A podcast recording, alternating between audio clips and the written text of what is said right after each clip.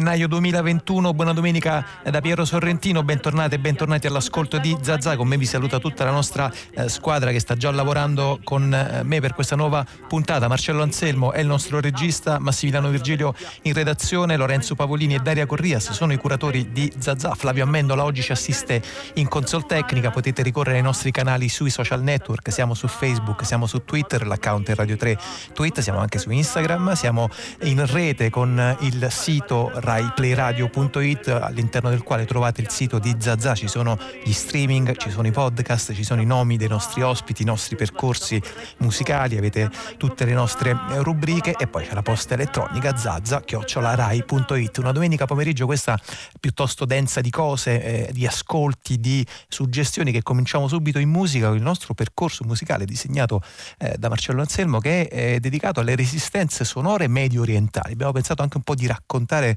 ehm, in che modo, eh, per esempio, alcuni musicisti si rapportano al potere, eh, un potere spesso invadente, invasivo, schiacciante in alcuni paesi dove eh, la democrazia non è un dato ehm, accertato una volta e per tutte e abbiamo visto anche quanto in paesi dove la democrazia ci sembrava un dato accertato una volta per tutto ha avuto, eh, ha avuto delle, delle, ricadute appunto insomma, più preoccupanti, ecco, per così dire. E cominciamo ad ascoltare subito un brano musicale di una eh, DJ. Lei si chiama Sama Abdulladi, è nota tra le altre cose per essere una eh, tra le prime donne DJ palestinese, è stata arrestata e poi in seguito rilasciata su cauzione per aver ehm, suonato in un ehm, luogo sacro all'Islam nel deserto eh, della Giudea, è praticamente il sito della sepoltura del profeta Mosè per la tradizione eh, musulmana è stata appunto arrestata. Le foto di questo evento sono state molto rilanciate sui social network. Gli organizzatori si sono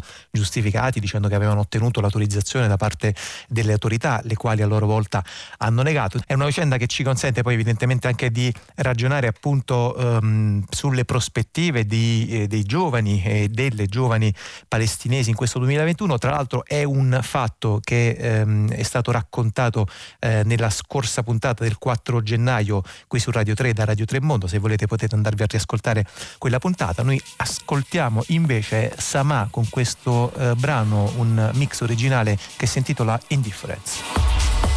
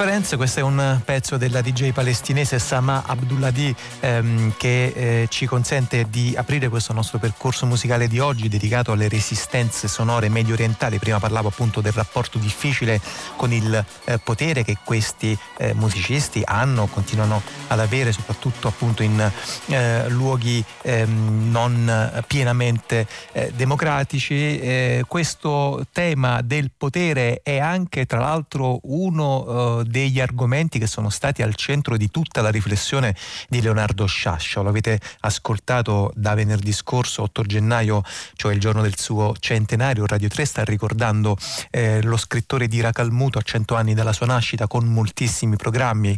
Eh, venerdì alle 15 eh, Radio 3 ha cominciato con Fahrenheit, c'erano Paolo Squillacioti e Marcello Benfante e Hollywood Party alle 19 invece ha raccontato eh, Leonardo Sciascia, eh, autore di eh, Scritti di cinema, un, una pubblicazione appena uscita da Delphi che si intitola Questo non è un racconto e poi sabato, ieri avete sentito invece a Vite che non sono la tua il nostro Goffredo Fofi parlare appunto di Leonardo Sciascia. Questa mattina alle 10.45 invece alla Lingua Batte c'è stata una puntata dedicata alle parole di Sciascia e noi qui a Zazà vogliamo continuare questo filo di discorso legato al grandissimo scrittore siciliano a 100 anni dalla sua nascita, tanto con una serie di ascolti, di voci, di suggestioni ehm, che ci accompagnano in questa prima parte del nostro pomeriggio di Zazà, che apriamo con eh, un primo contributo, una serie di contributi che abbiamo disegnato grazie tra l'altro al nostro Lorenzo Pavolini, un primo contributo, un collage di interviste da radio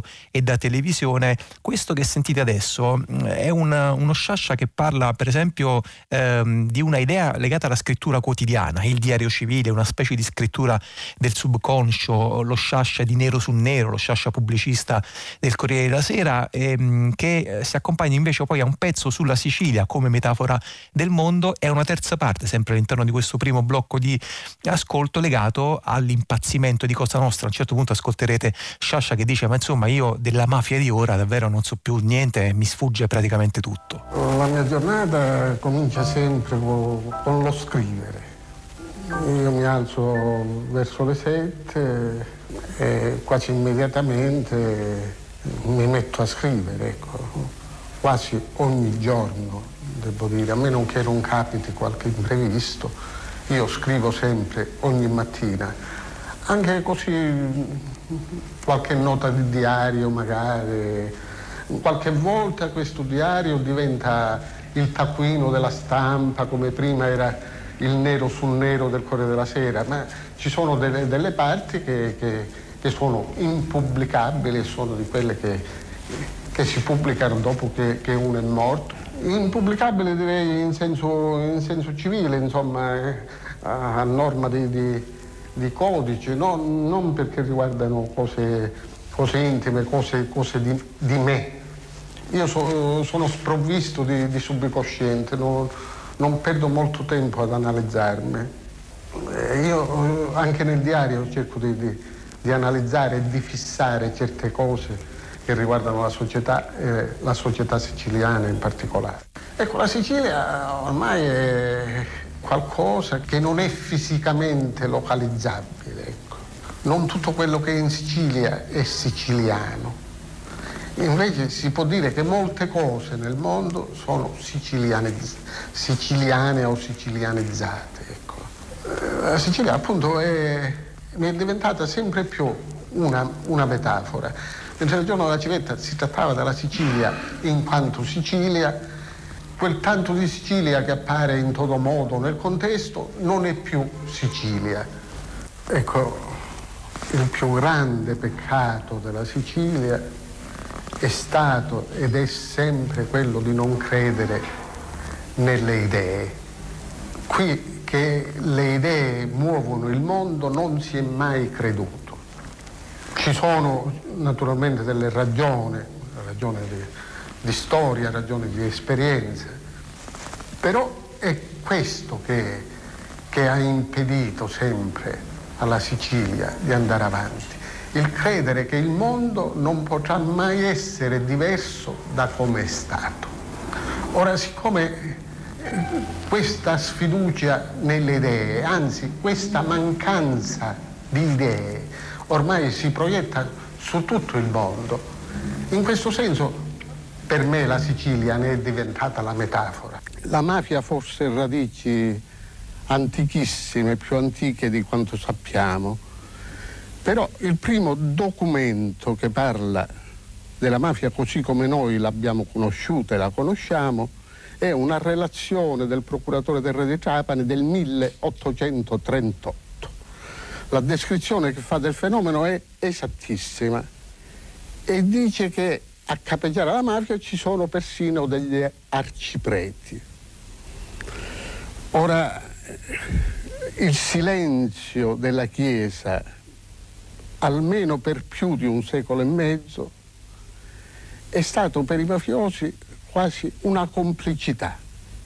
Io sono uno che si è trovato a scrivere della mafia proprio perché eh, l'aveva vissuta negli anni dell'infanzia, ero stato spettatore della repressione Mori, spettatore infantile, ma appunto perciò un ricordo indelebile. E poi l'avevo vista risorgere in questo dopoguerra. Dopodiché no, non ho capito niente più di mafia, cioè mi sono trovato nella condizione di un qualsiasi cittadino che legge i giornali. La mafia di oggi mi, mi sfugge, insomma. Dovrei considerarla clinicamente se la mettessi in rapporto alla mafia di ieri.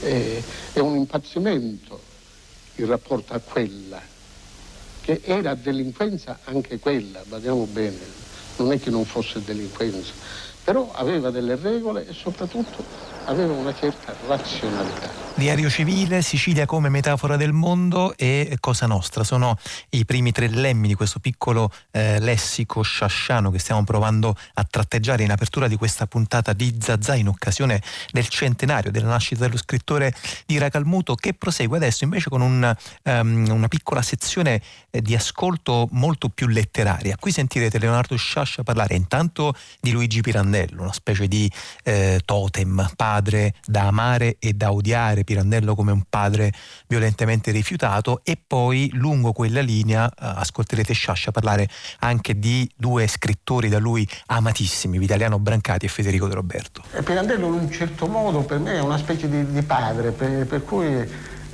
c'è stato un periodo in cui l'ho odiato, no? l'ho detestato perché per me è costituito come, come un trauma Ecco, io mi sono trovato a vivere dentro, dentro una realtà pirandelliana e Pirandello me ne ha fatto scoprire la, l'assurdità, no?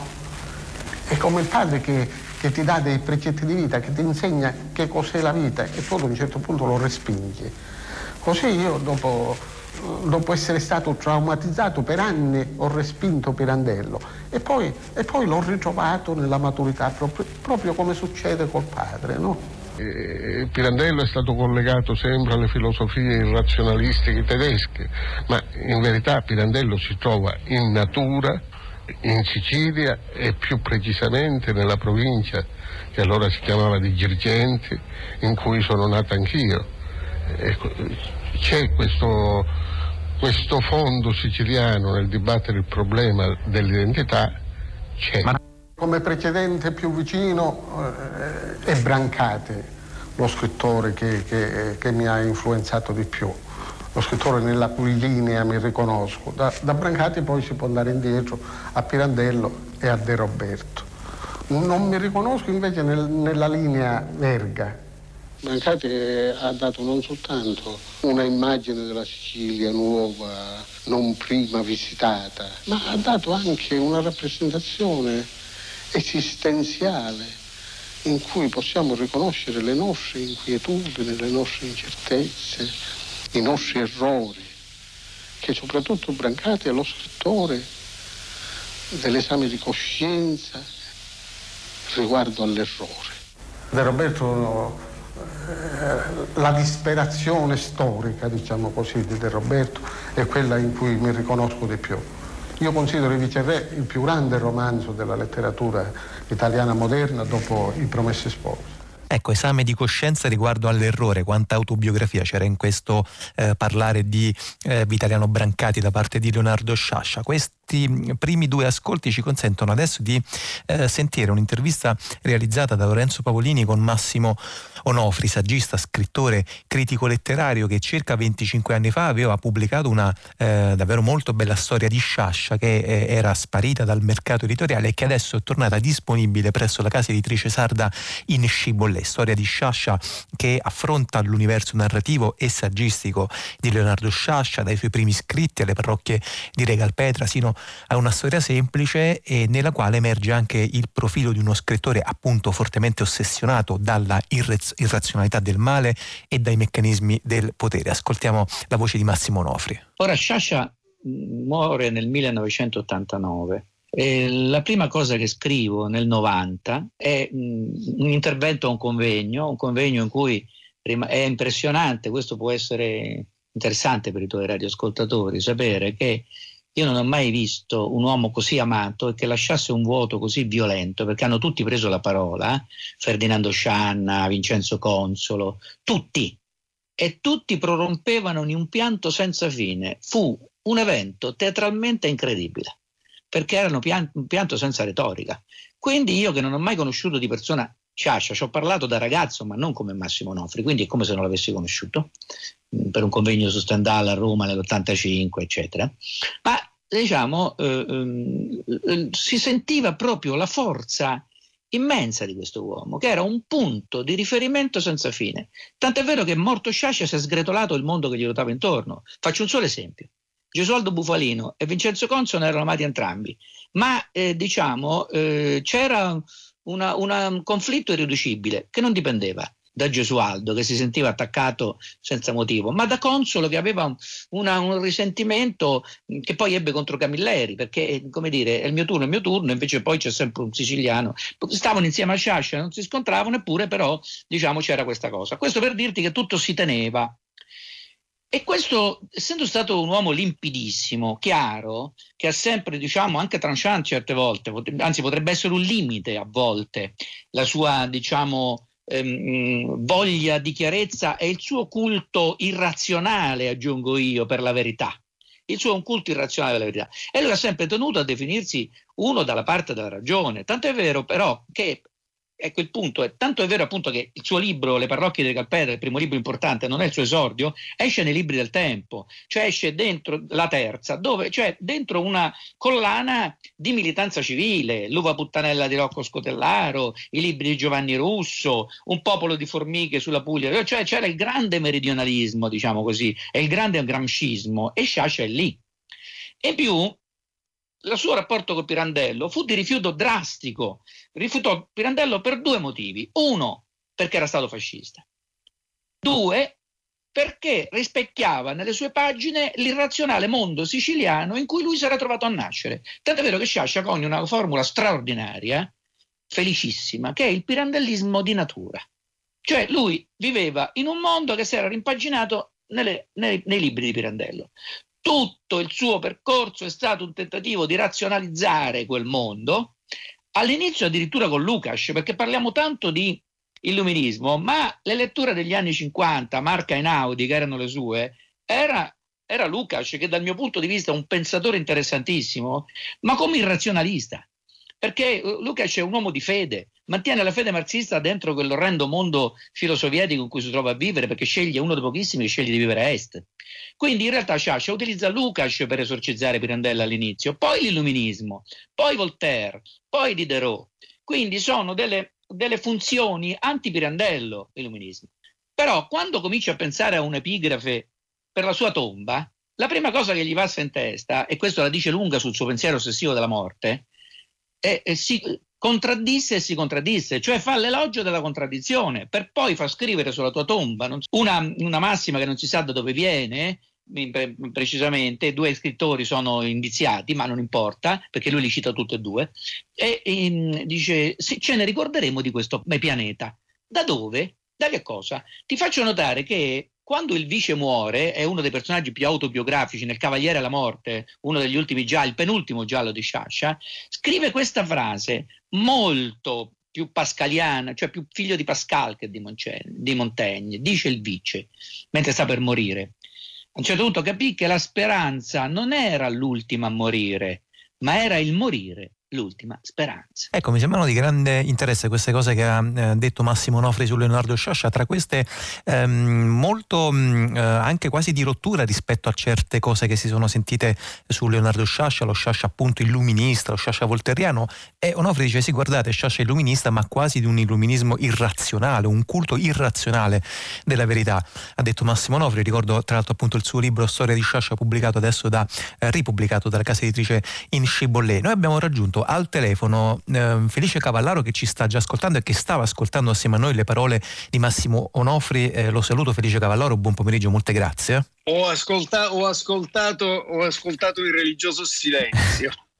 Felice Cavallaro, autore eh, da Solferino Libri eh, di Sciascia l'eretico. Tra l'altro voglio ricordare subito che questo libro si trova da qualche giorno anche in allegato al Corriere della Sera, potete andare appunto in edicola e comprare sia il quotidiano che il libro. Felice Cavallaro, ehm, nato in provincia di Agrigento, tra l'altro ha vissuto proprio i suoi primi anni, no? Racalmuto, Cavallaro, cioè il paese nativo di Sciascia. Sì, i miei, geni- i miei genitori abitavano a Racalmuto e mi sono ritrovato a vivere per cinque anni anni in paese, da dove poi mio padre andò via chiedendo consiglio al suo amico Leonardo Sciascia. Mm. perché doveva dimettersi dal, dal, dal, dall'ufficio del, del catasto eh, per andare nel 1954 a vivere un'avventura che nessuno conosceva, dalla quale nessuno conosceva le, il, il, il futuro perché si parlava de, di andare a lavorare al cinema a casa, mm, che mm. sarebbe stata la, tele, la televisione, perché mio padre fu il primo operatore della RAI in Sicilia. Ah. E Nana Sciasa gli disse vattene, scappa da questo paese,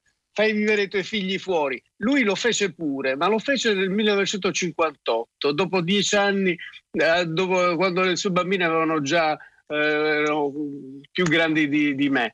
E quindi c'è questo legame col paese che è un rapporto di, di amore assoluto, ma anche di, eh, di, di, tentativo di staccarsi da queste parrocchie di Regalpetra che finivano per diventare quasi un, un peso, eh, un, legame, eh, che impedivano anche ai ragazzi di, di venire fuori.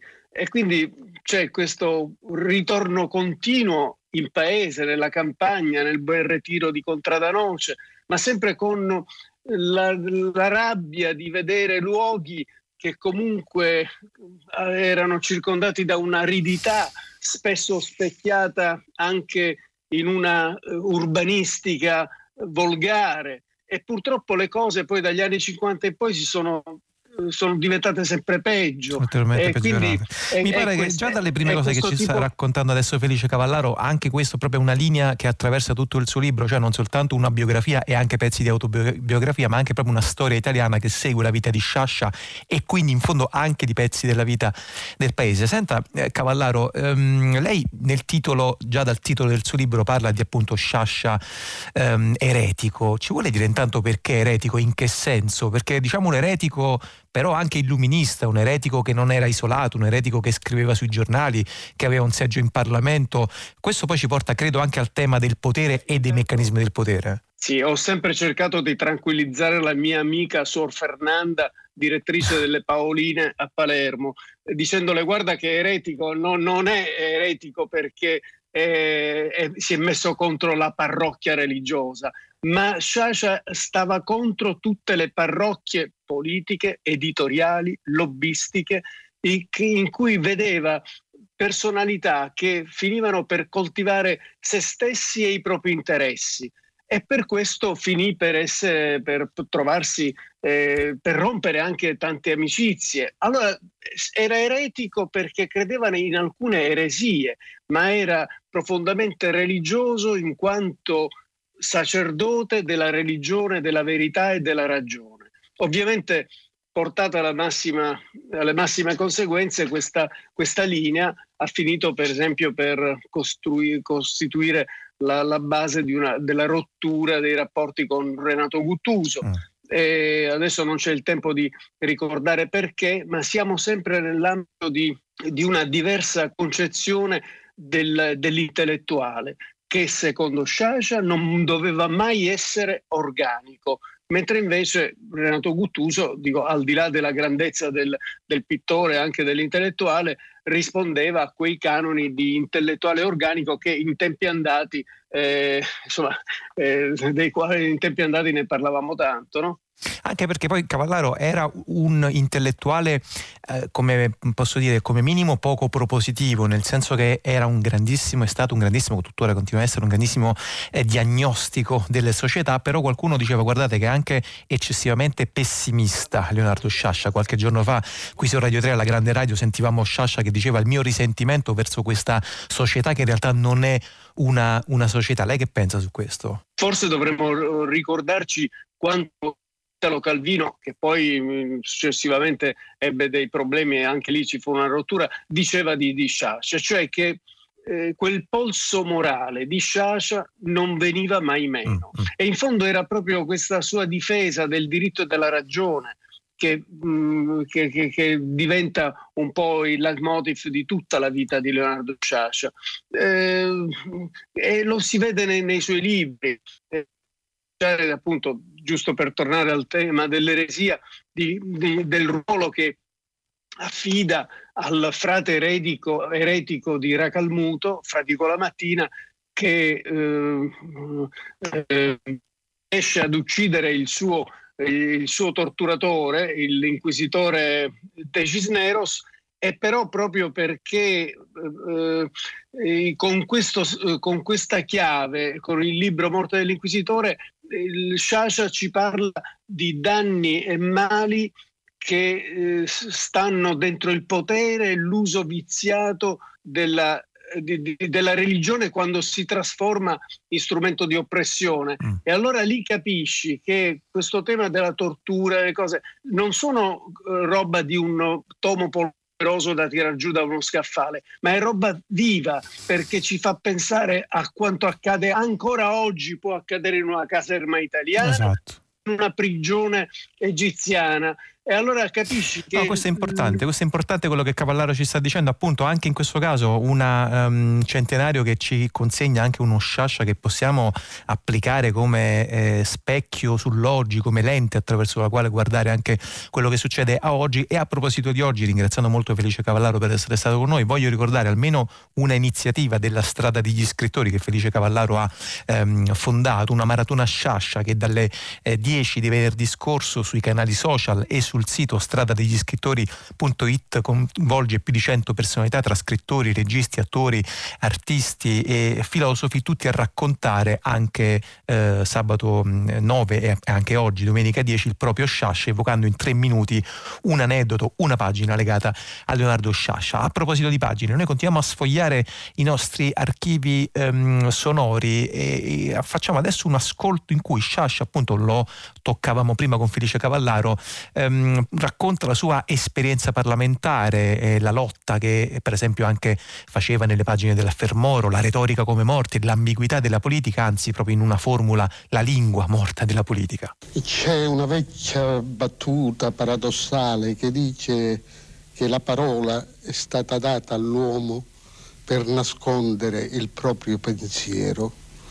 Io eh, la rovescio, la faccio diventare ancora più paradossale e dico che non solo la parola è stata data all'uomo per rivelare il proprio pensiero, ma che imp- gli impedisce anche di nasconderlo. Non so, io ho, ho cercato in Parlamento di dire quelle verità che, che avrei detto in un articolo o in un libro. Forse sono stato ritenuto un animale di, diverso, molto ingenuo, non adatto alla vita politica, però queste cose che sentivo di dire le ho dette in Parlamento. E poi ho tentato anche nel modo di dirle, alla verbosità, a, all'infinita oratoria ed inutile che si pratica in Parlamento, ho cercato di contrapporre la brevità, la chiarezza, le, le cose essenziali.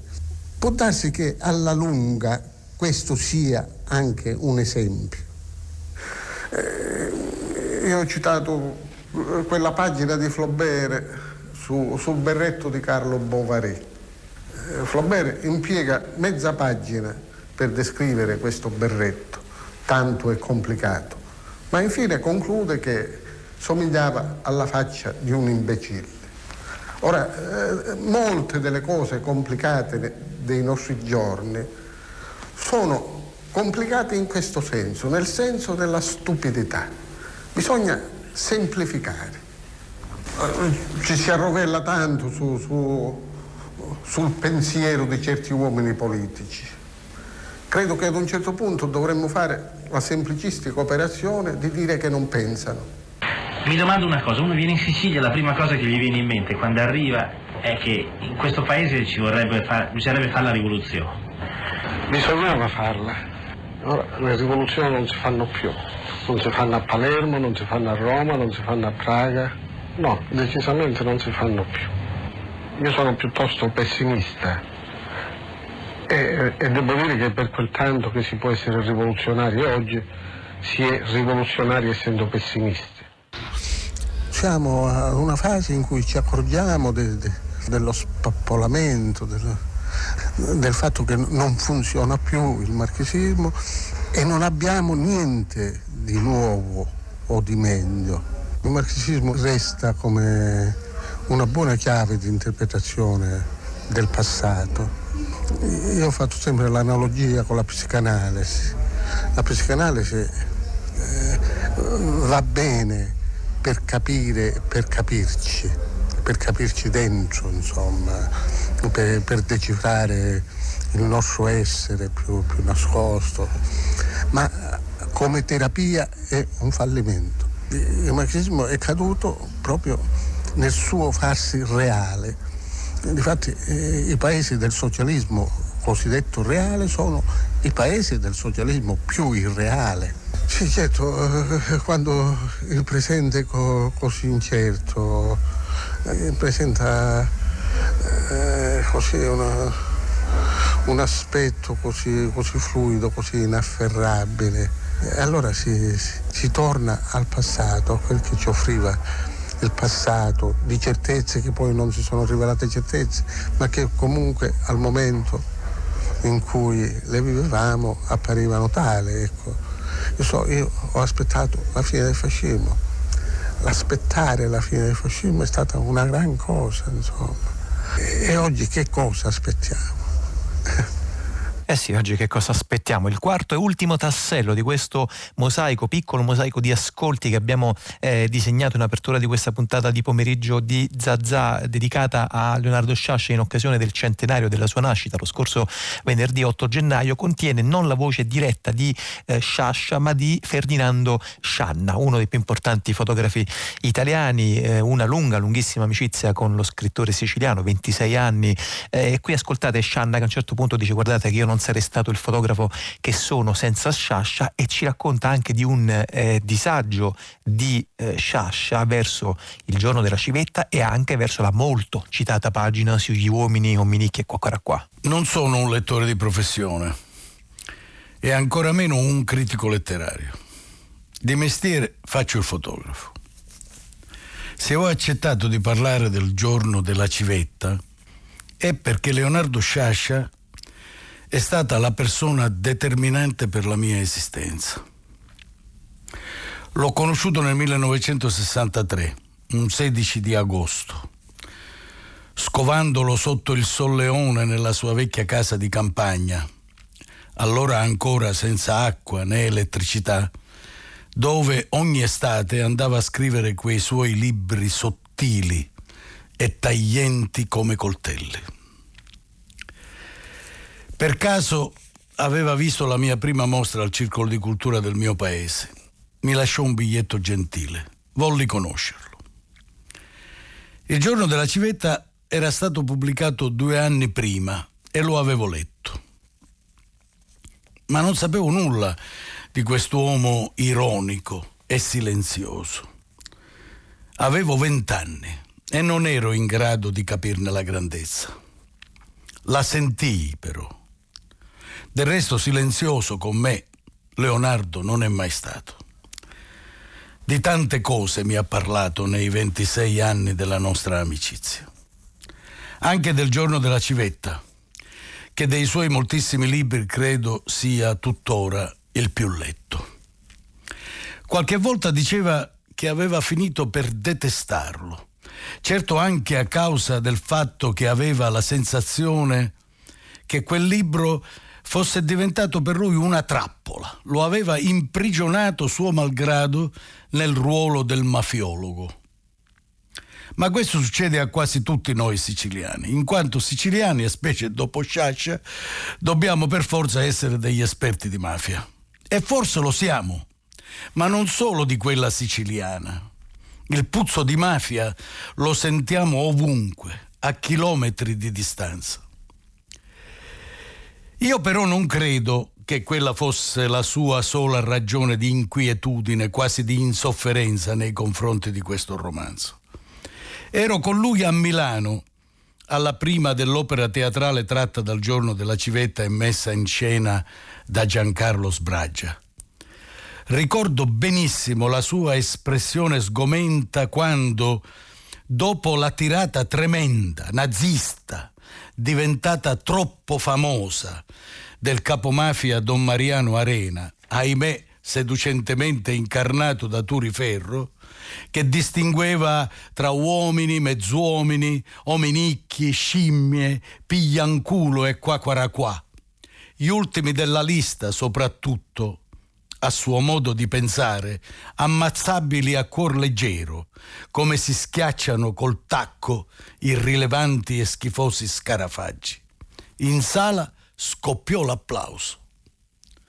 Gliene venne forse a Sciascia l'orrore di avere contro ogni ragione fornito, ai molti che la ragione non usano, materiale alla masochistica passione italiana per i farabutti intelligenti, come se la sola intelligenza che sanno apprezzare fosse quella dei farabutti. Del resto, persino contro di lui fu molti anni dopo usato l'insulto mafioso di qua qua qua, da gente che pretendeva di essere più antimafiosa di Sciascia che questo cancro della società aveva per primo nella moderna letteratura italiana individuato e proposto come tema di narrazione e denuncia. Non avevo più riletto il giorno della civetta. L'ho fatto per questa occasione.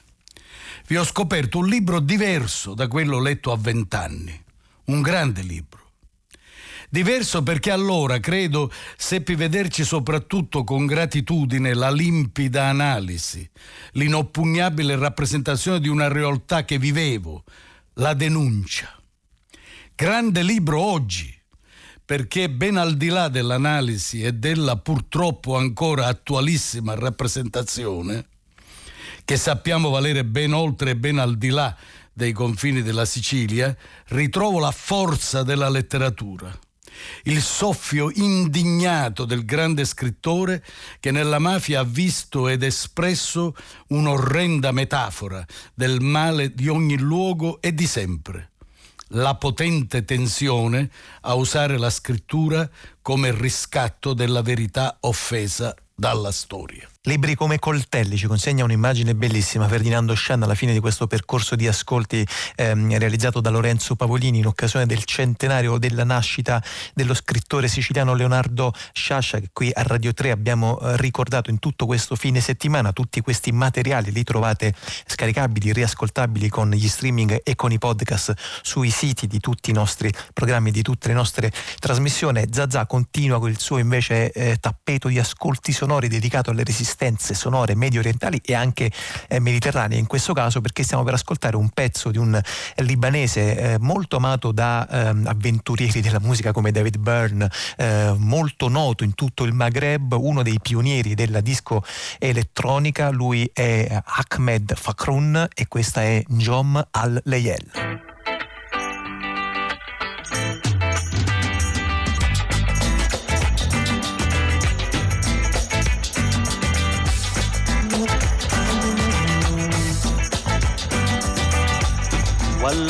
وانتي وين صاح النجوم الليل وانتي وين صاح النجوم الليل.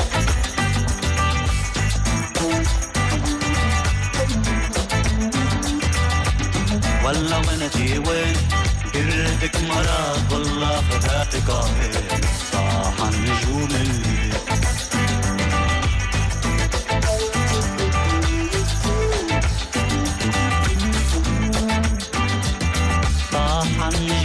غيح ولا عيزان ما تنام اني كأنك نويتي عالجفا والصيح كأنك عظيم تراي طول سنين طاعن نجوم الليل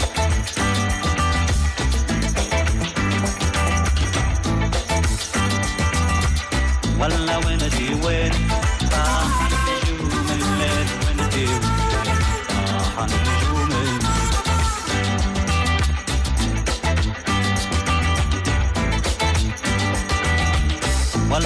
حياتي وين؟ كل حكمة لا تطلع حياتي كامل راح نجوم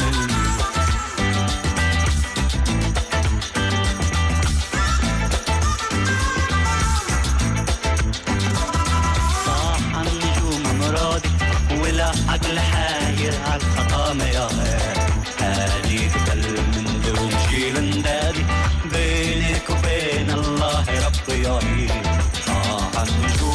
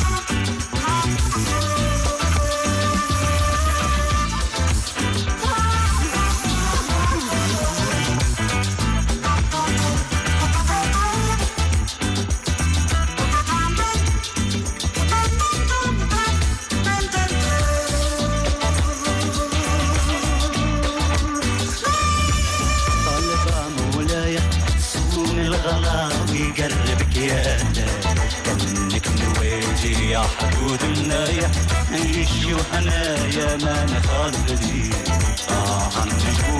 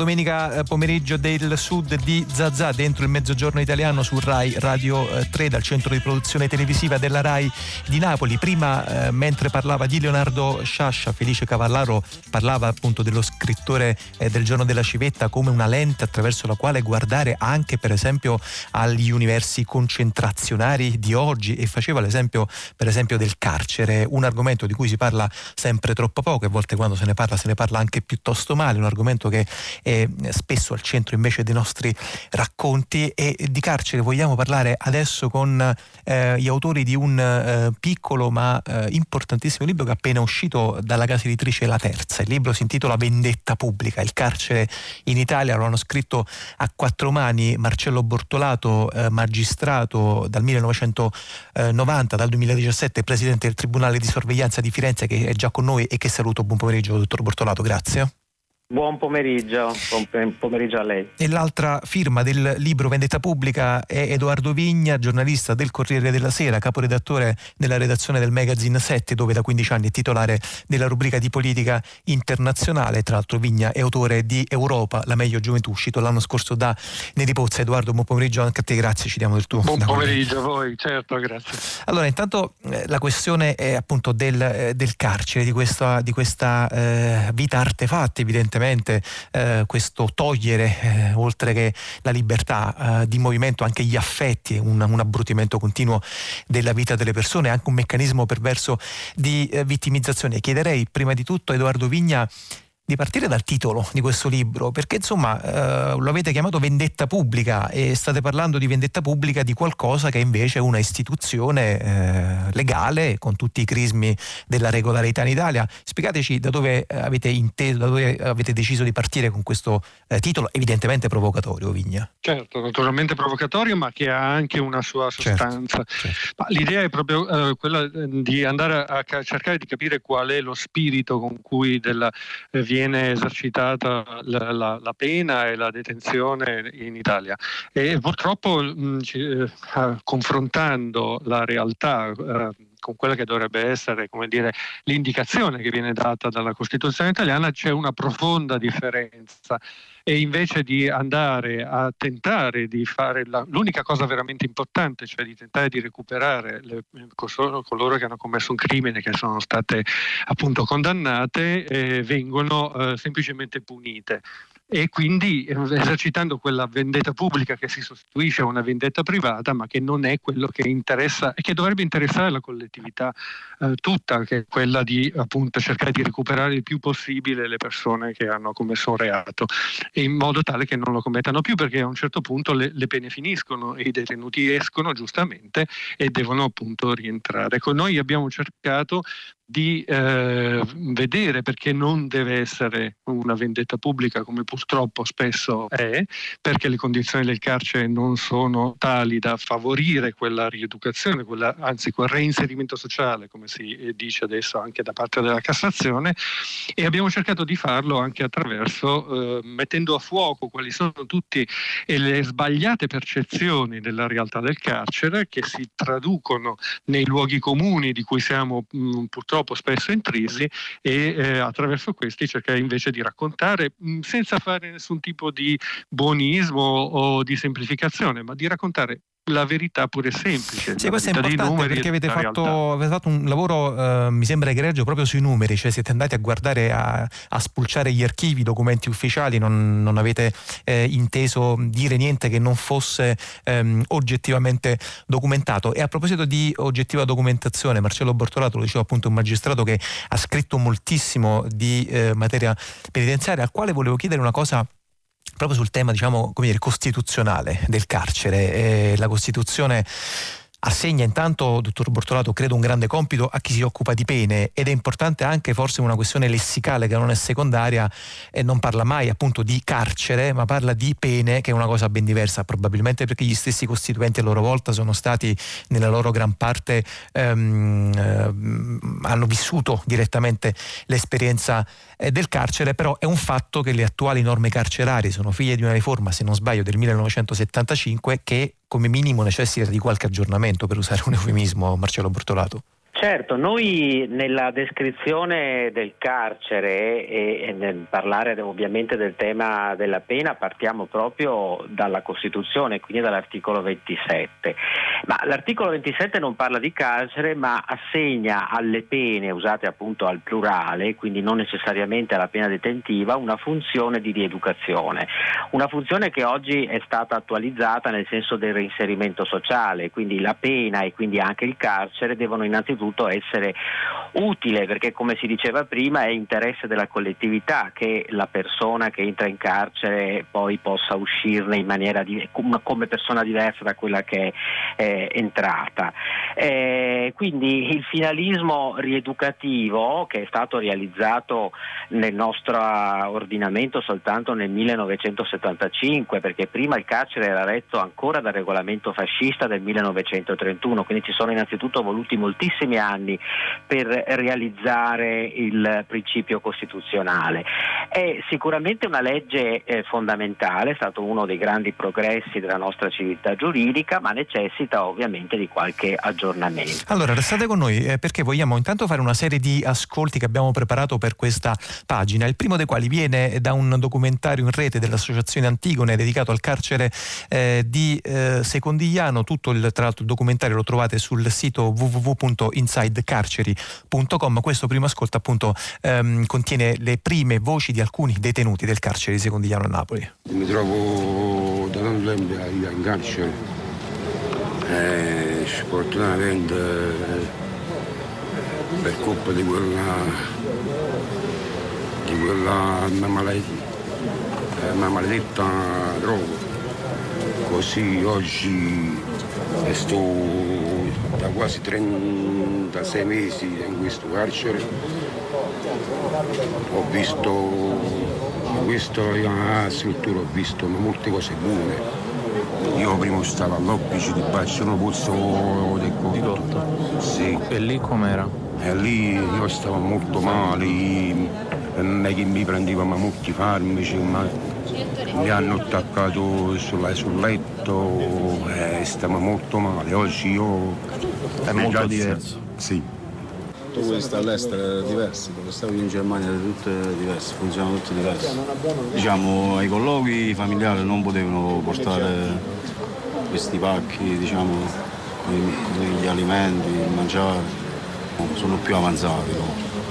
Diciamo le condanne definitive si scontano meglio.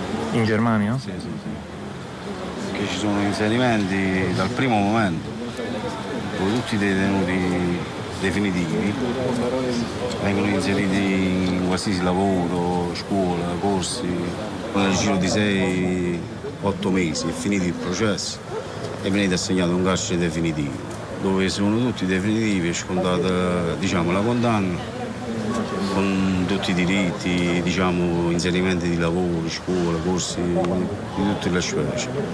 Docce tutti i giorni, sezioni aperte, telefono in sessione per chiamare la famiglia.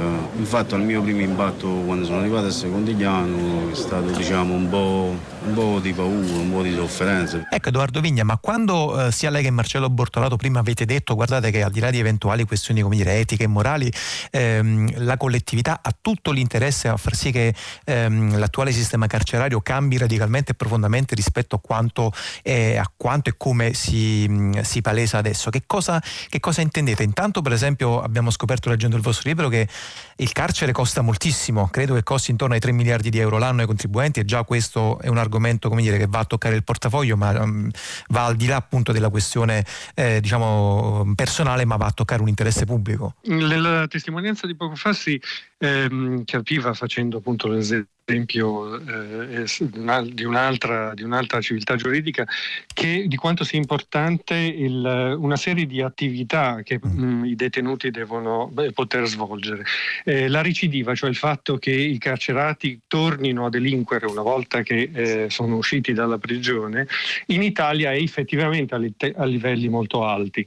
7 eh, su 10 tornano a, a delinquere, ma le statistiche ci dicono allo stesso modo che invece sono soltanto due fra quelli che hanno eh, espiato la parte finale della pena con una, pena, una, misura alternativa che tornano a delinquere. Non solo, ma coloro che invece hanno espiato una parte della loro pena ehm, lavorando, lavorando in prigione o all'esterno, addirittura tornano a delinquere soltanto nell'1%. Allora è evidente quale sia l'interesse della collettività, perché non, si può, non si può pensare soltanto alla sicurezza diciamo, di tenere una persona dentro il carcere per la durata della sua pena, bisogna pensare anche alla sicurezza del dopo di coloro che appunto eh, eventualmente fosse, diventassero vittime di un crimine successivo.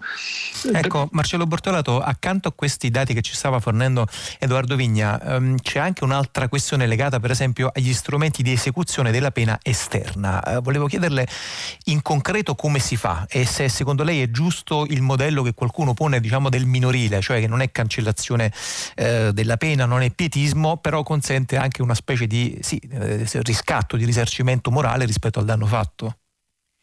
Ma il sistema delle misure alternative, che è quello inventato nel 1975 proprio per realizzare quel finalismo rieducativo, è una grande scommessa, perché significa investire sul recupero sociale, cioè proporre al detenuto qualcosa di diverso dalla mera eh, segregazione e quindi applicare nei suoi confronti gli strumenti del trattamento che vanno dal lavoro, dall'istruzione, dalla cultura, dallo sport, dai rapporti con la famiglia, che sono stati individuati come gli strumenti fondamentali per inserirlo nella società. È quello il settore in cui dovrebbero essere spesi meglio i soldi che invece noi destiniamo a mantenere in vita un sistema penitenziario costosissimo perché ha un numero elevatissimo sì. ovviamente di dipendenti, di sorveglianti, di agenti di polizia penitenziaria carcerarie proprio perché è un sistema est- esclusivamente incentrato sulla carcerazione, sul fatto cioè di tenere la persona isolata dal resto della società, che in alcuni casi può essere anche utile nei confronti di una percentuale di detenuti pericolosi, nel senso per i quali il rischio della eh, ricaduta nel reato è particolarmente alto, ma che non può valere per tutti, per una platea di soggetti che magari devono espiare pene eh, di poco conto. Ecco perché il sistema delle misure alternative significa offrire un modo di espiare la pena in maniera differente dalla mera eh, detenzione. Ecco Vigna, voi parlate anche per esempio di edilizia penitenziaria, si, se ne parla diciamo quando si parla di carcere si parla abbastanza spesso, la gente, le persone dicono vabbè ma insomma costruiamo più carceri, spostiamo alcuni istituti penitenziari dal centro della città in luoghi più periferici, però questi in realtà poi sono spesso progetti che falliscono, almeno quelli negli ultimi 25 anni sono falliti tutti e sto pensando mm, un esempio molto concreto al carcere di San Gimignano che è stato fatto ma che è diventato di fatto un luogo inaccessibile per gli avvocati, per i familiari, per le associazioni, per i volontari, insomma bisogna tenere conto anche di questo aspetto c'è una tendenza a portare il carcere fuori sì. dalle città e a non vedere, a non voler vedere il carcere. In questo modo eh, lo portiamo appunto lontano dalla nostra vista e così possiamo ignorare una realtà che invece una civiltà eh, non può assolutamente eh, appunto ignorare. Eh, oltre al fatto, come dicevi tu, di progetti che sono stati che, costosissimi, che spesso hanno anche portato a fenomeni di corruzione corruzione di vario genere, ricordiamo nei decenni scorsi, eh, c'è il, il, mm, la necessità eh, di considerare che no, tutti i paesi, a cominciare dagli Stati Uniti, che hanno pensato di risolvere il problema della detenzione a, e del, di un maggior numero di detenuti, aumentando eh, e costruendo nuove carceri, in realtà hanno visto che man mano che le costruivano venivano progressivamente riempiti, quindi si arrivava al risultato contrario, invece di cercare cercare di scoraggiare eh, la, la, la, il fatto di commettere dei crimini, lì addirittura si, non ci si poneva proprio il problema. Quello della la soluzione appunto non sta nel, nel costruire nuove carceri e eh, non sta come non sta come talvolta tra i vari luoghi comuni che noi trattiamo esatto. eh, nel libro c'è quello delle, dei lavori forzati. Non è il costringere una persona a svolgere un'attività eh, che risolve il problema, il problema invece è dare un'opportunità, trovare, insegnare un mestiere, far studiare come, come alcuni detenuti fanno, molti detenuti fanno. Questo è, una, è, un aspetto importantissimo. Volevo proprio dedicare 30 secondi in chiusura a Marcello Bortolato con una questione forse anche un po' troppo lunga da affrontare in poco tempo, cioè il tema anche della sovrapproduzione delle norme, cioè sono norme che incarcerano sostanzialmente, in carcere ci vanno, adesso senza nasconderci dietro un dito, le fasce deboli, ci vanno gli ultimi e basti pensare anche ai moltissimi danni che sono stati fatti dalla legge eh, Bossi Fini prima e Fini Giovanardi poi. Ma allora, come abbiamo sentito anche prima nell'intervista del detenuto di Secondigliano, che ci apriva uno squarcio sì. drammatico sulla realtà carceraria italiana, un terzo dei detenuti è in carcere per problemi relativi alla tossicodipendenza. Mm. Quindi affrontare il tema gravissimo della tossicodipendenza o delle dipendenze in generale semplicemente con la repressione penale è sicuramente fallimentare. E vede, il carcere eh, fa parte, come dire, di quella ampio settore che noi chiamiamo populismo penale no? e, e, e si, si, tratta di rispondere in maniera troppo semplicistica a un problema complesso e, e, quindi il problema della dipendenza, il problema della droga è un problema complesso che dovrebbe essere affrontato ben prima di, eh, della soluzione che invece viene proposta che è quella eh sì. di inasprire pene per coloro che consumano e poi ovviamente sono costretti a spacciare, a commettere altri reati per procurarsi la droga. Questo è un punto fondamentale che ci consegna adesso Marcello Bortolato, cioè che si risolve molto poco andando a chiudere le persone dentro le celle, ma bisognerebbe lavorare prima e fuori rispetto a quello che accade dentro le carceri. Molte grazie, grazie a Marcello Bortolato ed Edoardo Vigna, lo ricordo, autori eh, del libro Vendetta Pubblica, il carcere in Italia, appena pubblicato dalla Terza. Noi continuiamo a parlare di eh, carcere, lo facciamo in questo caso raccontandovi anche un'esperienza molto concreta. Prima abbiamo sentito le voci da dentro il carcere di Secondigliano, adesso vi facciamo ascoltare una eh, registrazione di una telefonata telefonata che ha a che fare con un eh, caso molto controverso e piuttosto preoccupante che si era verificato eh, nello scorso eh, primo confinamento all'interno del carcere di Santa Maria Capovetere. Pronto? Sì, era poco, ma non riesco a quando fatto giù, non sta mai. Eh, non ricordo, no, era pomeriggio, sono 4 e mezzo, 4 e mezzo e 5. Il 4 e mezzo e 5 che vanno battuto. Eh. I tutti, i secondi già. Eh. A, a ginocchio così. Eh. La tienda a me. Eh. Ma quando tagliate, vorrei capire a fare. Poi, non posso vedere pure la barba, a chi ha tenuto ci hanno fatto tagliare i capelli e pure. Eh. Perché stanno tutto per capo, a voi. Eh. E come stai? Eh. Buono, diciamo buono. Fatto forza, stamattina stiamo noi, non forza. Fatto forza. Ma qui allora è con noi Gigi Romano, presidente di Antigone Campania, avvocato, eh, fa parte della redazione di Napoli Monitor, che è la rivista che ha diffuso appunto in esclusiva questo audio relativo a questo episodio di eh, presunto, al momento presunto pestaggio, c'è una indagine e un processo in corso nel carcere di Santa Maria Capovetere. Gigi Romano, intanto buon pomeriggio, molte grazie. Ciao a tutti, buonasera, grazie a voi.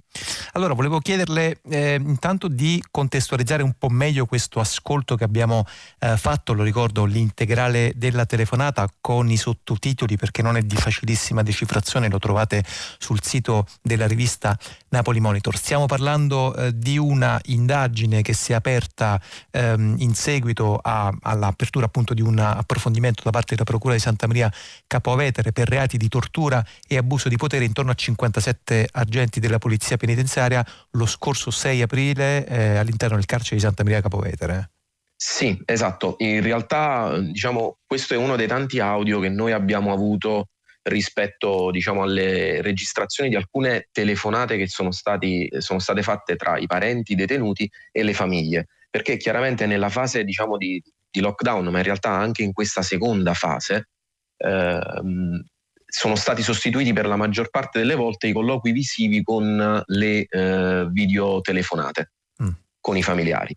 E noi attraverso diciamo, il recupero di questi audio che gli stessi familiari registravano abbiamo, siamo venuti a conoscenza sostanzialmente dei fatti che sono avvenuti la notte Uh, il, la, non in realtà la notte, il pomeriggio del 6 aprile. Pomeriggio del 6 aprile. Senta Gigi Romano, appunto, eh, lei che fa parte di, che è presidente di Antigone Campania, eh, attivista per i diritti dei detenuti, insomma conosce davvero piuttosto bene da vicino quello che sta accadendo, quello che è accaduto nel corso del primo confinamento e quello che sta accadendo oggi in, questo, in questa seconda fase, in questa seconda ondata. Intanto ci sono differenze rispetto alle scene che avevamo visto all'inizio, appunto rivolte all'interno delle carceri, anche detenuti morti in circostanze sì, insomma, mm, abbastanza ehm, curiose, ambigue in certi casi e abbiamo imparato qualcosa, abbiamo migliorato qualcosa rispetto a quella questione oppure la situazione è rimasta sostanzialmente identica? Diciamo c'è una differenza sostanziale perché durante la prima ondata noi mh, il virus l'avevamo conosciuto poco all'interno Sì. delle carceri, quello che era entrato era sicuramente la paura. Mm. Il virus era rimasto fuori o perlomeno agli uffici, ma nei blindo era, diciamo, nei blindo, cioè nel senso all'interno delle, delle celle, oggi camere di pernottamento, non si era ancora visto in numero diciamo massiccio. Nella seconda ondata, questa che noi stiamo vedendo, l'RT all'interno dei penitenziari sta crescendo in maniera diciamo considerevole e, e quindi stiamo vivendo l'emergenza sanitaria vera e Ma gli propria operatori entrano in carcere, eh, i volontari, i medici, gli infermieri, gli insegnanti, oppure evidentemente le regole eh, impediscono l'accesso e dunque tutte quelle attività delle quali parlavamo prima con Vigna e Bortolato sono al momento sostanzialmente bloccate? sono sostanzialmente bloccate, Mm. cioè i, i volontari e le cooperative del terzo settore, che sarebbe poi in realtà il bacino che- a cui è stato appaltato dagli anni 90 in poi la fase trattamentale, non hanno possibilità di ingresso fino ad oggi e solo in alcuni casi gli avvocati, quindi in realtà anche ai familiari è sconsigliato entrare all'interno dei penitenziari sostituendo appunto i colloqui visivi con eh, le videochiamate. Quindi in realtà il carcere è ancora in una fase assolutamente bloccata. Senta Romano, c'è anche una questione legata per esempio all'affettività, no? alla dimensione emotiva, spesso anche a quella sessuale, cioè eh, investire in umanità significa investire anche in sicurezza futura e dunque considerare quelle persone appunto come detentrici eh, in effetti di tutti i diritti che avevano fuori e che, che è giusto, che è fondamentale e necessario che essi portino anche dentro. Per essere pratici dal vostro punto di vista, osservatorio eh, privilegiato come il vostro, che cosa bisognerebbe fare in una fase appunto così complicata come quella legata alla pandemia? Beh, in realtà la questione dell'affettività all'interno del carcere è un vecchio dibattito che so- già nel 2014 eh, il Ministero di Giustizia con gli Stati Generali sull'ordinamento penitenziario aveva cercato di eh, approfondire in maniera concreta con una serie di riflessioni. Gli Stati Generali sono stati un'enorme manovra riformatrice che però è stato più che altro un conato perché non ha mai avuto poi una fase di esecuzione reale. È difficile riuscire a parlare di affettività nel momento in cui in carcere c'è una privazione dei diritti basilari, cioè nel senso noi abbiamo una visione carceraria assolutamente miope, cioè mh, carcerocentrica, quindi diventa difficile con lo stato attuale dell'ordinamento penitenziario inserire la tutela di un diritto simile. Però è chiaro che la modifica eh, di quella che è una visione purtroppo cioè punitiva e securitaria permetterebbe l'ingresso di una dimensione quantomeno normalizzata o normalizzante della vita del detenuto, che attualmente però rimane appunto assolutamente impossibile, cioè diventa difficile riuscire a creare proprio lo spazio fisico oltre che eh, la dimensione della tutela del diritto in piano, sul piano astratto. Senta Romano, prima di eh, salutarla, se no ci scrivono e dicono, ma insomma davvero parlate soltanto eh, dei detenuti, parlate anche del disagio che si, riper- si ripercuote chi ci sta in carcere non come detenuto ma come eh, lavoratore. Prima abbiamo fatto ascoltare appunto una telefonata le- re- legata relativa a mh, dei possibili eventuali, tutti da accertare al momento ancora, abusi del personale penitenziario, però ovviamente la stragrande maggioranza del personale penitenziario eh, è fatta da lavoratori e da lavoratrici, quel disagio evidentemente colpisce anche eh, loro. Negli ultimi anni sono state decine e decine gli agenti che si sono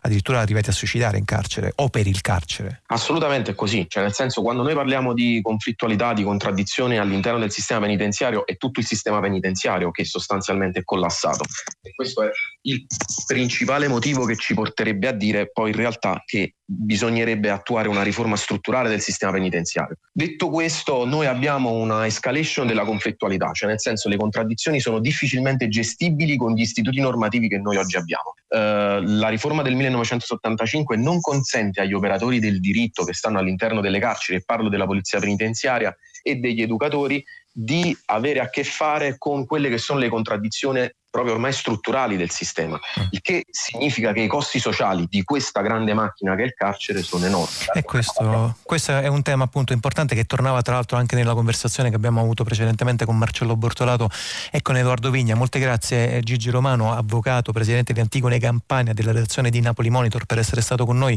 a chiudere questa parte sul carcere che in realtà non si conclude perché tra poco ehm, ascoltiamo un'esperienza concreta di cose che si possono fare in carcere anche con come ehm, un ehm, lavoro di eh, diciamo imprenditorialità, anche donne che si mettono a lavorare. Tra poco ascolteremo una testimonianza dal carcere di Pozzoli, ma prima ascoltiamo un altro pezzo del nostro percorso musicale di oggi. Eh, lui è un um, DJ di origini italiane, si chiama Moreno Visini, musicista, produttore da 25 anni con base a Brooklyn, eh, a New York, polistrumentista, suona la chitarra elettrica, il flamenco, il basso, il sax turco.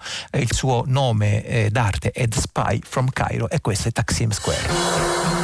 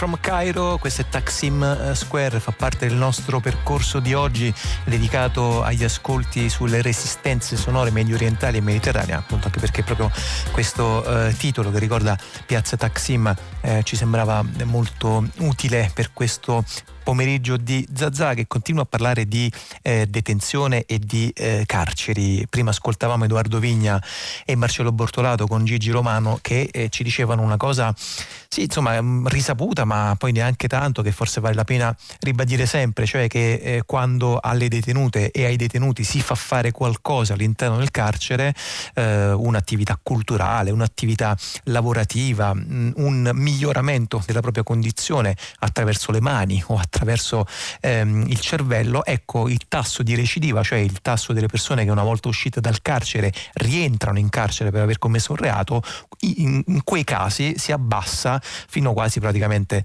ad azzerarsi. Ci sono moltissime esperienze in tutta Italia, in particolare al sud, adesso ce ne andiamo nel carcere di Pozzuoli perché lì ehm, è nata una decina, forse qualcosa in più di anni fa, una cooperativa sociale che si chiama Lazzarelle che è stata ideata da eh, Imma Carpiniero che ci sta ascoltando al telefono e che saluto Imma Carpiniero, buon pomeriggio, grazie. Buon pomeriggio, grazie a voi per l'invito. Allora, intanto le chiederei di eh, ricordarci, di raccontarci chi sono, che cosa sono queste, eh, queste lazzarelle. Voi vi siete, diciamo, inventato una cosa eh, semplice, ma mi sembra molto bella, cioè avete messo insieme due cose deboli, i produttori eh, di caffè eh, dei sud del mondo e, e, le detenute del carcere di Pozzuoli. Sì, abbiamo messo assieme questi due segmenti che con le proprie difficoltà poi hanno creato un qualcosa di virtuoso. Esistiamo appunto come, come dicevi da, da dieci anni, a febbraio, anzi no, a marzo sarà il nostro compleanno, compiamo dieci anni. E abbiamo all'interno del carcere femminile di Pozzuoli ehm, allestito una, una torrefazione. E insieme alle detenute ex novo, io sono laureata in scienze politiche quindi non vengo dal, dal, caffè, insieme alle detenute ho imparato con loro il mestiere della, della torrefazione. Senta Imma Galpiniello, ehm, un'altra questione è relativa per esempio diciamo, all'implementazione, alla, alla, al miglioramento, alla, alla, crescita di questo eh, primo nucleo che era nato all'interno del carcere di Pozzuoli. Intanto voi per esempio avete cominciato a fornire il caffè a delle, mh, dei luoghi di ritrovo culturali, per esempio al Teatro Bellini di Napoli, ma siete andati anche molto oltre perché per esempio avete aperto un bistrò uh, a, a, Napoli, insomma al centro di Napoli, cioè siete diventate un segmento che dal carcere è diventato un, una piccola mh, linea diciamo imprenditoriale fondamentalmente attualmente? Sì, diciamo che l'apertura del, uh, del bistrò è stata un po' la chiusura del, del cerchio, se vuoi, no? perché sì. appunto noi um, cominciamo la nostra attività all'interno e abbiamo queste donne che um, regolarmente tutti i giorni lasciano, lasciano, la cella e scendono in, in torrefazione, imparando un, un, mestiere che è quello del, del torrefatore, mm. mestiere maschile, mestiere complicato perché eh, comunque si fonda con determinati saperi.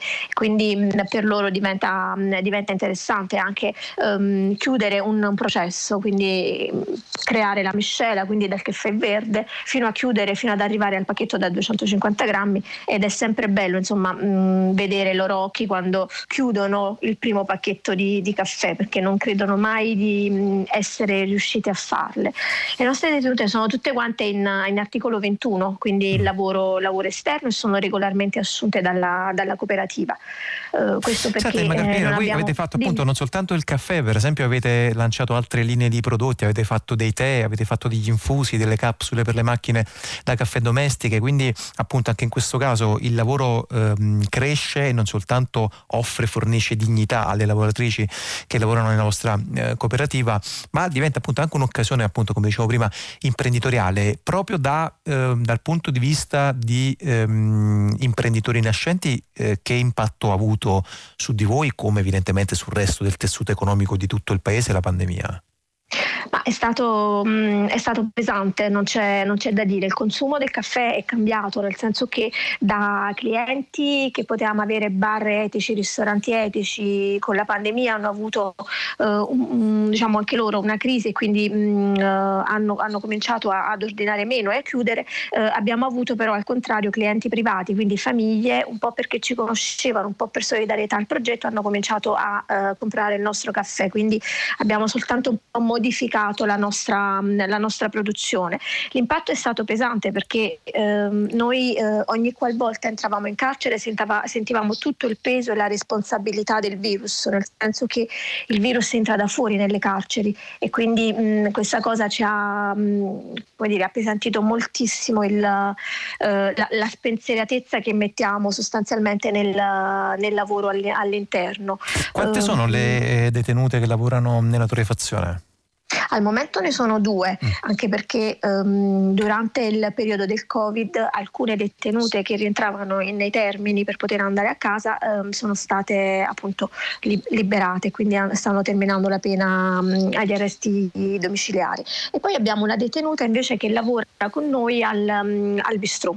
Uh, in questi, in questi anni, credo appunto dal 2010, però sono state credo cioè, un poco meno di 60 le donne che avete coinvolto. Qualcuna in più, mm. uh, arriviamo a 68 mm. e di queste 68 siamo contente perché um, siamo la dimostrazione appunto degli studi che dicono che eh, quando cominci a lavorare all'interno delle, delle, carceri la recidiva si abbatte del circa mm, 90% ed è vero perché la maggior parte delle donne che hanno lavorato con noi, e questo lo sappiamo perché continuiamo a rimanere in contatto con loro, ehm, non sono tornate a delinquere, ma si sono occupate mh, in, in altri settori, insomma, anche con un piccolo accompagnamento nostro. Tra l'altro voglio ricordare, ringraziando Imma Carpiniello per essere stata con noi, che eh, la torrefazione appunto di caffè Equa e Sostenibile nata nel carcere femminile di Pozzuoli, eh, Caffè Lazzarelle, si è classificata eh, prima al Festival Nazionale dell'Economia eh, Civile, anche in questo caso un esempio molto concreto di come ehm, il carcere e la detenzione possono essere, possono e debbano essere non soltanto un eh, parcheggio di, di corpi, di anime e di esistenze. Noi chiudiamo questa pagina dedicata al carcere e ne andiamo ad ascoltare un pezzo eh, di eh, Dottor Zigote, tra l'altro adesso tra un po' vi racconto anche il nome e l'origine di questo curioso nome, questa è Beirut Dub.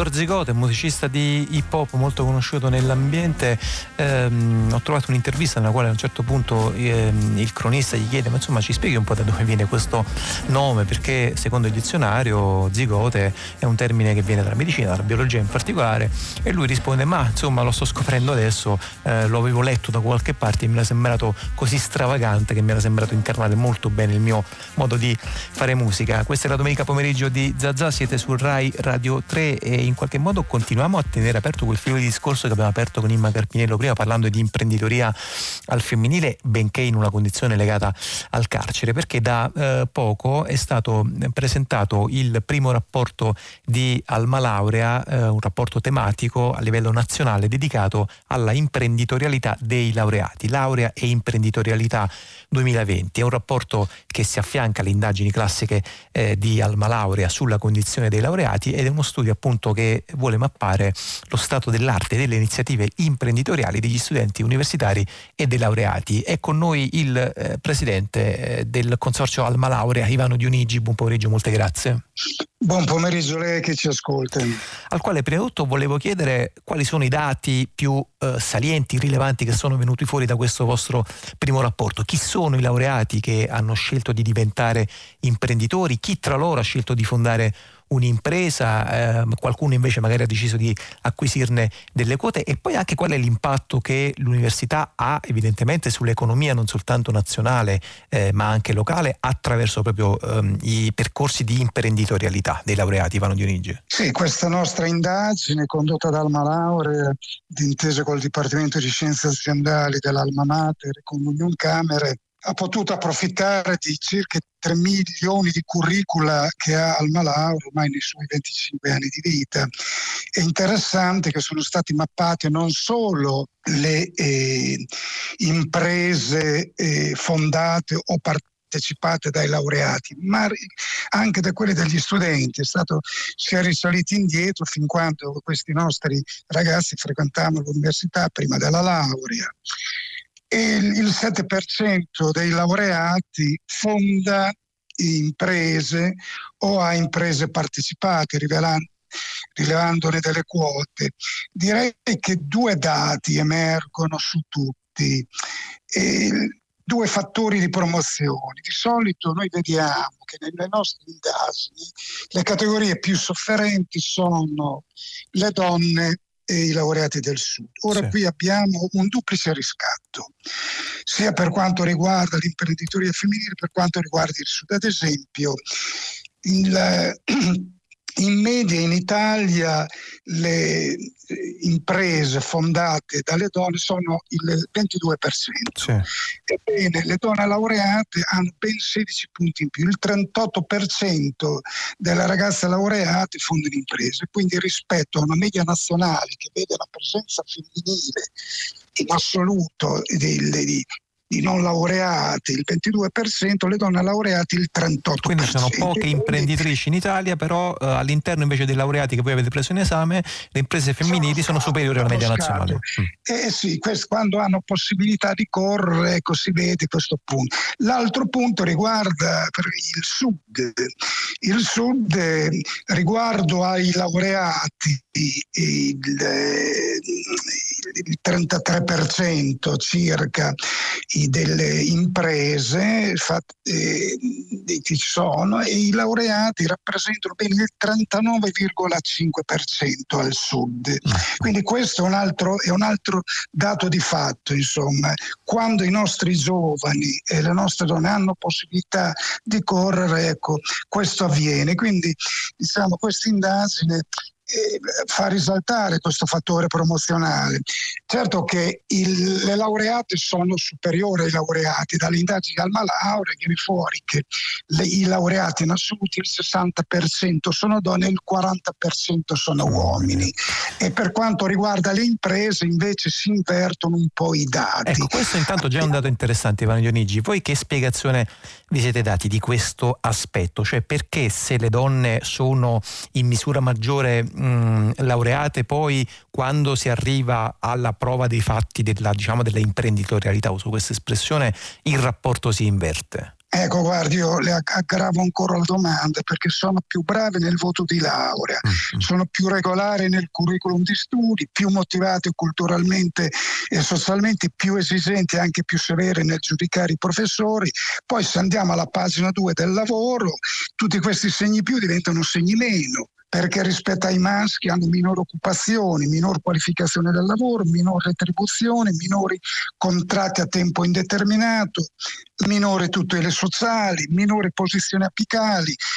Ecco, direi che questo è un fatto proprio di cultura. Da questo punto di vista siamo un po' paese ad alto tasso medievale, siamo un paese che ha dei forti componenti di primitivismo, questo qui bisogna dirlo. Insomma.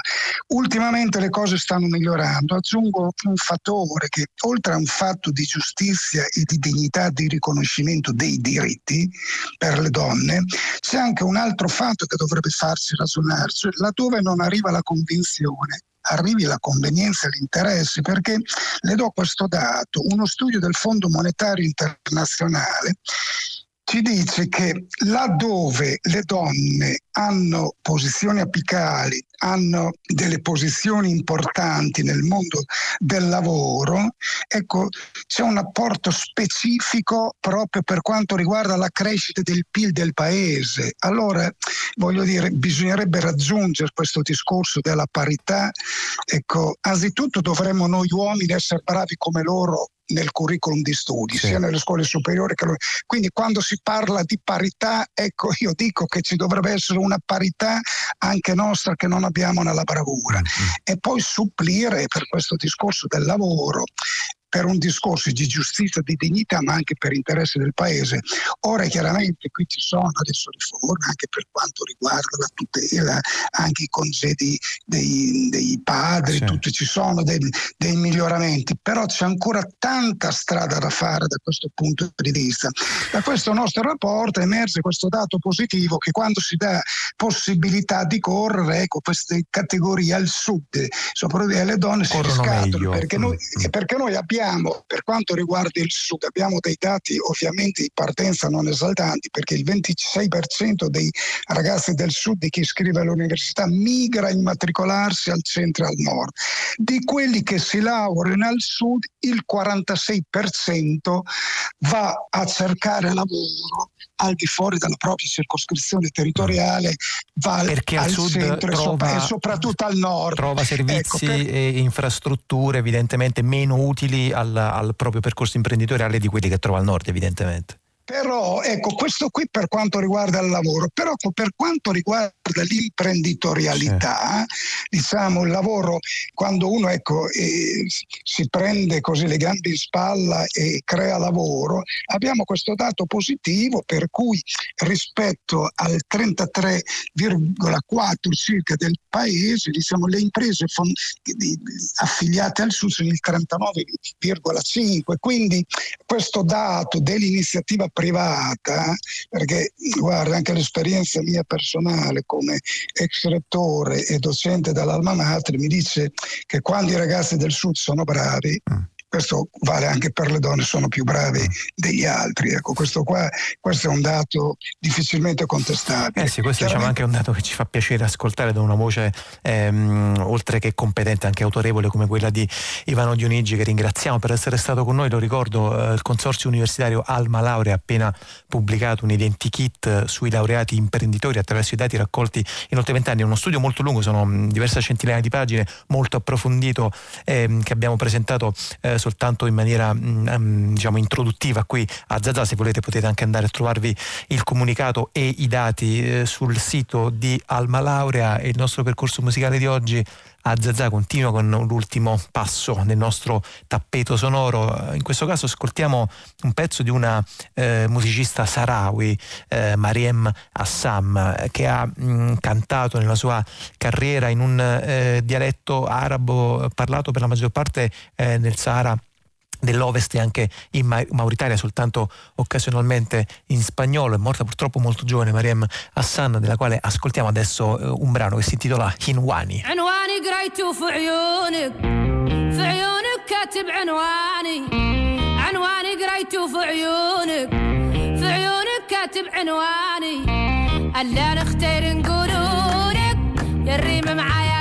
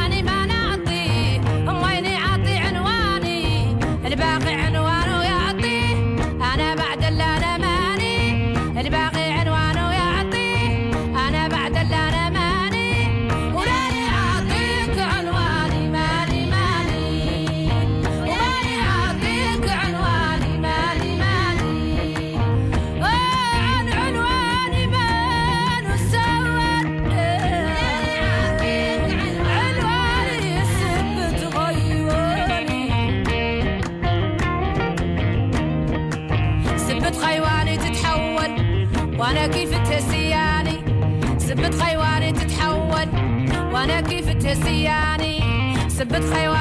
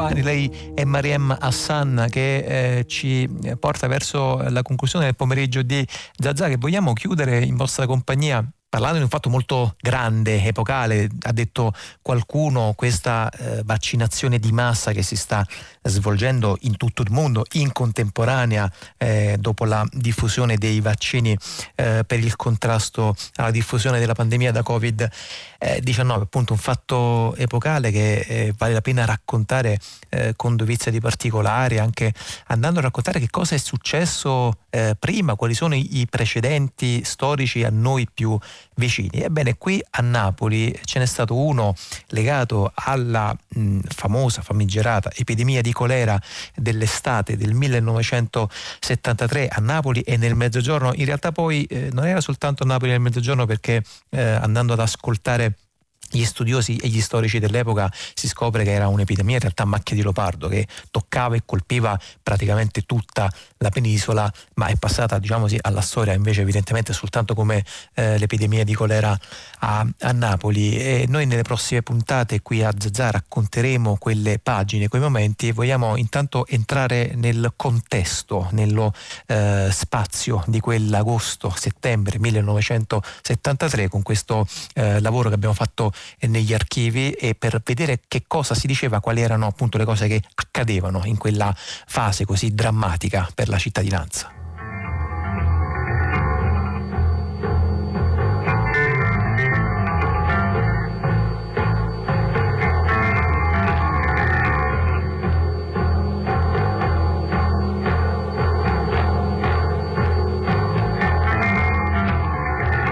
Momento io in ospedale ho presente 96 casi di epatiti virali e 62 casi di tifo, che solo in parte provengono dal sud, in gran parte sono nostri qui, cioè l'infezione l'hanno contratta qui in Piemonte, in Torino insomma. Ecco, secondo lei in che modo è possibile questo Ecco, propagarsi di queste infezioni che ormai mi pare durino tutto l'anno, no? Dunque vengono contratte anzitutto dall'uso della verdura coltivata negli orti non lavata e concimata con bottino vero umano, però anche attraverso gelati, attraverso panna, attraverso pasti alla crema possono contrarre la malattia e questo in generale perché chi confeziona, chi manipola questi, queste paste eccetera non si pulisce bene le mani, in genere la ragione veramente è questa.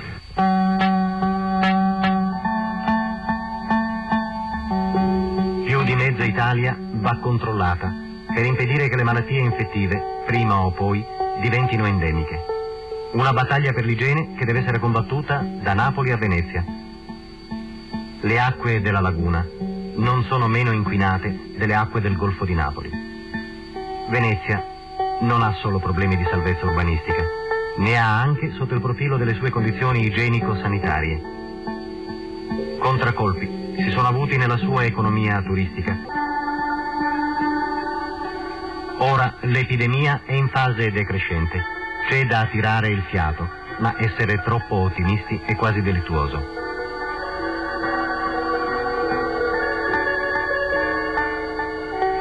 Professore, quali sono i fattori che agiscono di più? La fecalizzazione dell'ambiente. Abbiamo delle, delle città che ormai sono inquinate dalle ciminiere, dai vapori industriali, lavoriamo in ambienti di lavoro che non sono sani, che di nuovo sono fortemente inquinati da sostanze chimiche, abbiamo eh, problemi di tutti i tipi, eh, anche a livello della stessa assistenza sanitaria che dovrebbe invece eh, proteggerci. Ecco, a me pare che questo debba essere un campanello d'allarme che deve far scattare eh, tutte le forze attive eh, le quali dicano vediamo di impostare un po' questi problemi del dopo colera in un modo adeguato. Vediamo di evitare, questo direi non è soltanto un'opera dell'autorità, ma è, è un'opera eh, collettiva che riguarda tutti i cittadini, vediamo di evitare molte di queste fonti di inquinamento, ma bisogna far partire una serie di iniziative che eh, secondo me devono essere delle iniziative a livello soprattutto di formazione di idee. Eh, dobbiamo lanciare dei grandi programmi nazionali perché ad esempio si possano affrontare le malattie infettive in un modo diverso da quello con cui le abbiamo affrontate oggi. Dobbiamo pensare che le malattie infettive sono sempre presenti, non dobbiamo peccare di presunzione, dobbiamo essere preparati nel momento in cui queste possono scoppiare. Era forse più imbarazzante chiedersi lo scorso anno o due anni fa perché non abbiamo il colera. Io ero meravigliato che in Italia non avessimo il colera, perché in un'area geografica così ristretta qual è quella del bacino del Mediterraneo, in cui praticamente tutti i territori che si immergono in questo mare hanno avuto il colera, l'Egitto con molteplici epidemie, tutta la sponda del Nord Africa con endemie ripetute, la Spagna ha avuto delle epidemie. Il fatto che l'Italia potesse essere indenne da colera sembrava quasi un'anomalia. Abbiamo il colera perché il colera è venuto da questi territori infetti e ha trovato purtroppo un terreno sufficientemente idoneo a svilupparsi nel nostro paese. Più che terreno dovremmo dire un'acqua, perché a mio avviso il colera è venuto dal mare. Il quadro della situazione e i giudizi a volte severi che pesano su di essa devono farci riflettere. Anzitutto è evidente la necessità di scoraggiare la leggerezza di quelle diagnosi discriminatorie sulla realtà italiana, le quali, oltre ad essere inutili, sono profondamente ingiuste. Il paese dove tutti viviamo è senza barriere interne. È un paese dove il nord e il sud vivono il più intenso e diffuso processo di integrazione che mai si sia verificato dall'unità nazionale ad oggi. Un altro punto. Sappiamo che gli indirizzi dello sviluppo economico e sociale del nostro Paese vanno subendo da qualche tempo una necessaria revisione nella duplice finalità di decongestionare il nord e dislocare al sud gran parte delle nuove iniziative industriali. Ora c'è chi pensa che tutto questo debba essere sospeso o rientrare, dal momento che la vita stessa è insidiata da malattie epidemiche nelle zone che devono accogliere quel progresso. È una tentazione da sconfiggere. Un altro vizio da combattere è lo scaricabarile, il perpetuo palleggio delle responsabilità. È stato detto in questi giorni che anche in questi casi sono più spesso i deboli che pagano. Se da una parte c'è dunque chi paga e subito, Deve esserci poi un costo anche per le responsabilità occultate, se ve ne sono, e su qualunque versante. C'è poi un'altra tentazione da respingere, l'assuefazione alla calamità, come è accaduto per altre sciagure. Per battere lo scetticismo occorre combattere senza mezzi termini le cause vere e profonde di ogni male e facilitare, magari con l'esempio, la coscienza del cittadino perché anch'egli si senta partecipe nella difesa di un bene che è suo e di tutti. Un antico proverbio cinese diceva ciascuno spazi davanti alla propria porta e tutta la città sarà pulita. Si può e si deve chiedere che ciascuno faccia la propria parte, ma in una società moderna dovranno essere per prime le strutture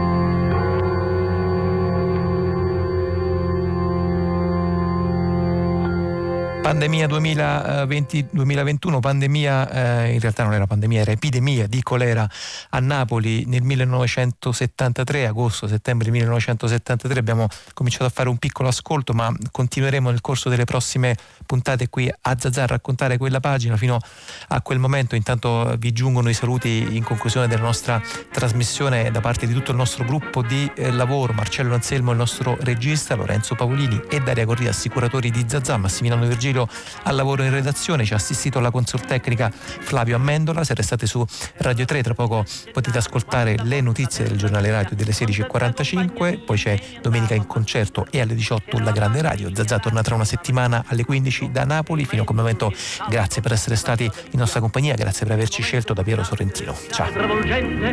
mi sa tutta che la gente sa fumare la zazà dove sta Zazà? Oh Madonna mia, come fa Zazà senza Isaia?